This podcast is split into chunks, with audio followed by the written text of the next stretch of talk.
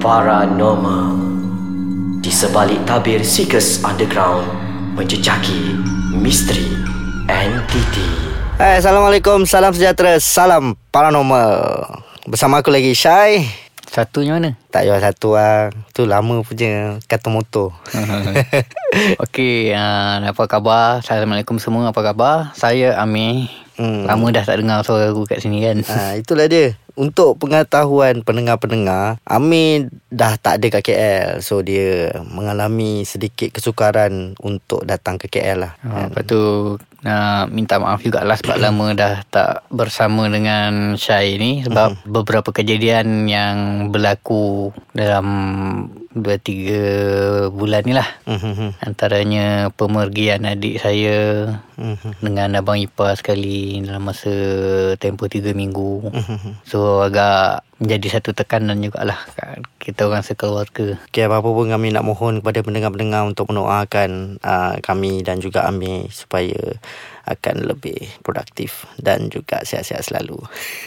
Diam tak diam eh, kita dah melepasi lebih dari 60 episod. Alhamdulillah. Terima kasih banyak kepada semua pendengar kerana masih menyokong kami dan share apps Ais Kacang ni supaya lagi ramai orang mendengarnya. It's free. Tak ada kena bayar pun kan. Yes. Jadi untuk hari ni Dah beberapa minggu yang lepas Beberapa episod yang lepas Asyik dengar suara aku seorang Cerita aku So kali ni aku nak Dengar cerita Tentang Amir Pasal Aku bagi intro sikit lah Baru-baru ni Amir terlibat Dengan salah satu production Dia buat macam Rancangan paranormal juga Dan Amir dijemput sebagai Tetamu khas Kita nak dengar Pengalaman Amir Ah, okay. Sebenarnya actually bukan sebagai tetamu khas tau. Oh bukan eh Bukan.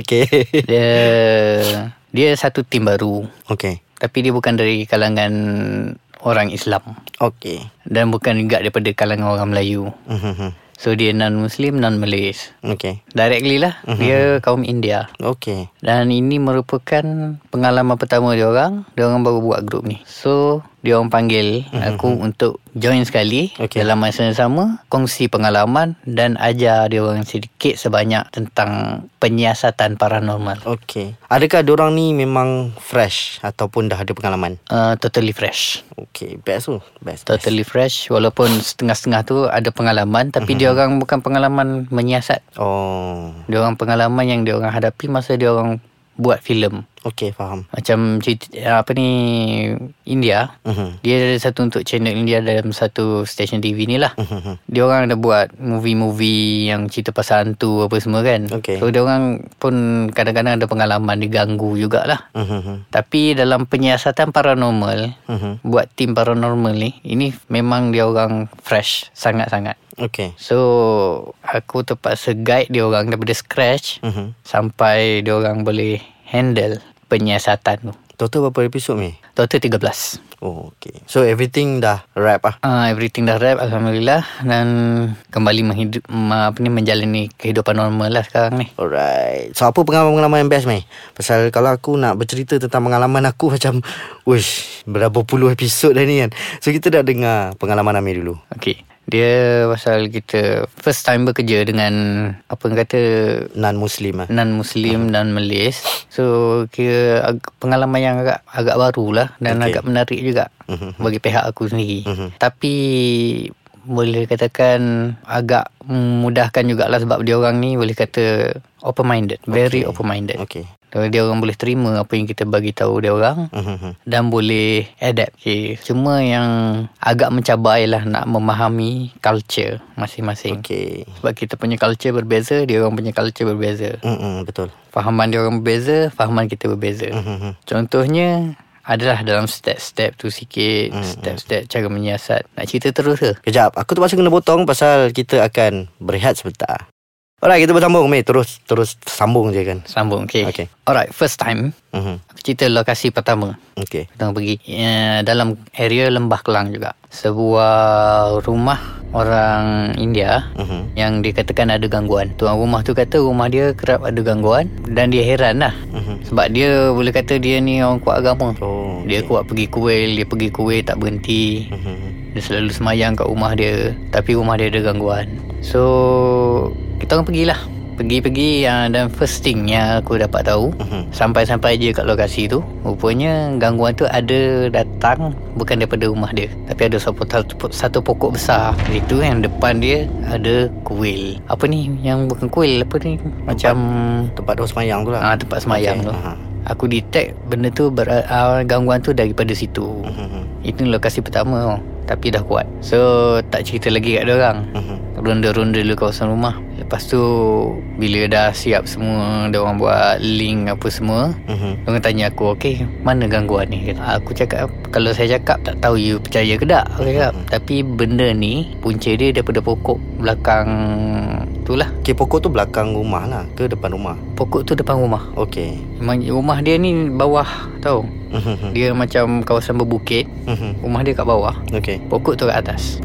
Kalau pokok besar dia Bukan pokok besar Dia actually Dia macam dua pokok Tapi berselirat dengan akar. Okay, Dan pokok akar yang tu dah tua membentuk juga ni. macam Ha? Pokok yang dah tua jugalah. Yes. Okay Dah terlalu tua. Dan Kalau masuk Aku masuk dalam Pokok tu dah macam Jadi macam Satu rumah Macam yang de- pokok yang dekat ni eh Dekat War Museum Yang tempat dia simpan mayat tu Ingat tak? Lagi selirat daripada tu Lagi selirat eh Okay, okay. Okay. Pokok ni boleh kata dah jadi macam kalau kau masuk dah macam masuk rumah. Okay, sebab masuk dalam tu Mhm. dia punya akar ni dengan dua pokok ni Mhm. dia dah jadi macam satu dinding kat situ. Oh okay Ha, so masuk dalam tu aku detect pokok ni pun ada, pokok sebelah sini pun ada. Tapi dua benda berbeza daripada dua kaum berbeza. Okay, sebelah kaum India punya, Mhm. sebelah kaum Cina punya. So aku tengok logik lah sebab kawasan tu pun didiami belah atas bukit tu. Mhm. Belah atas bukit tu kaum Cina lah Okey. duduk kat situ. Sebelah bawah ni kebanyakannya kaum kaum India. So kata logik lah benda tu. Cuma dibahagikan macam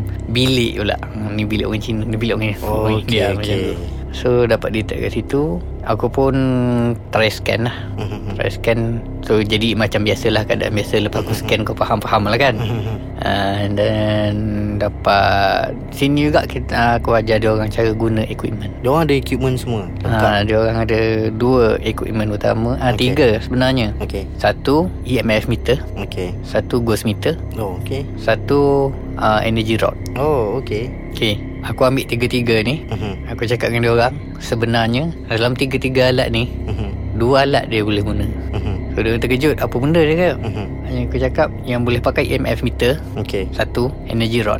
Okay Energy rod Mhm. Ghost meter ni sampah aku cakap. Betul lah Actually memang Memang betul Ghost meter ni Dibuat untuk Sekadar Kita nak play around lah Dengan Kata dengan, kosmetik lah Ah, Untuk itu je. cantikkan Ah, visual Tu aku cakap dia orang Sebab dia orang baru Dia orang tak tahu Aku cakap Memang Equipment Untuk siasatan paranormal ni Memang bersepah Kat market Online market pun semua bersepah Mhm. Tapi yang boleh pakai Cuma 2-3 benda je Betul Yang lain semua sampah je Sebab kata Rob lah Good on TV lah Good, Ah, on, Good TV. on TV sahaja ha. Jadi itulah Dia orang boleh terkejut kat situ Mhm. Dia kata oh rugilah dia orang beli Hmm. Itulah sepatutnya Rujuk dulu Untuk Ah, beli itulah. barang Mhm. So kita orang boleh ni Mhm. uh, yang dah ada pengalaman ni Mhm. Bolehlah bagi nasihat apa yang patut dia beli apa pat- yang dia tak tak sepatutnya beli. Dan itu juga aku cakap dengan dia orang uh, sepatutnya sebaik-baiknya lah. Mhm. so join inside the community. Community penyiasatan paranormal lah untuk boleh berkongsi macam-macam perkara lah. Mhm. termasuklah equipment-equipment ni. Jadi kembali pada pokok tu. Mhm. Mula-mula aku ajar cara guna energy rod Okay Dah guna energy rod tu Dapatlah kita orang detect Rupanya kawasan tu Daripada pokok Mhm. Sampai Kawasan belakang rumah Dan sekeliling rumah Orang tu lah Mhm. Macam dia ada pagar Mana pagar daripada benda tu sendiri ya? Pagar daripada Bermula daripada pokok tu Dia macam Ya satu energy Satu wall Macam tu Wall keliling Mhm. Jadi Lepas kesan-kesan-kesan tu Dapat detect rupanya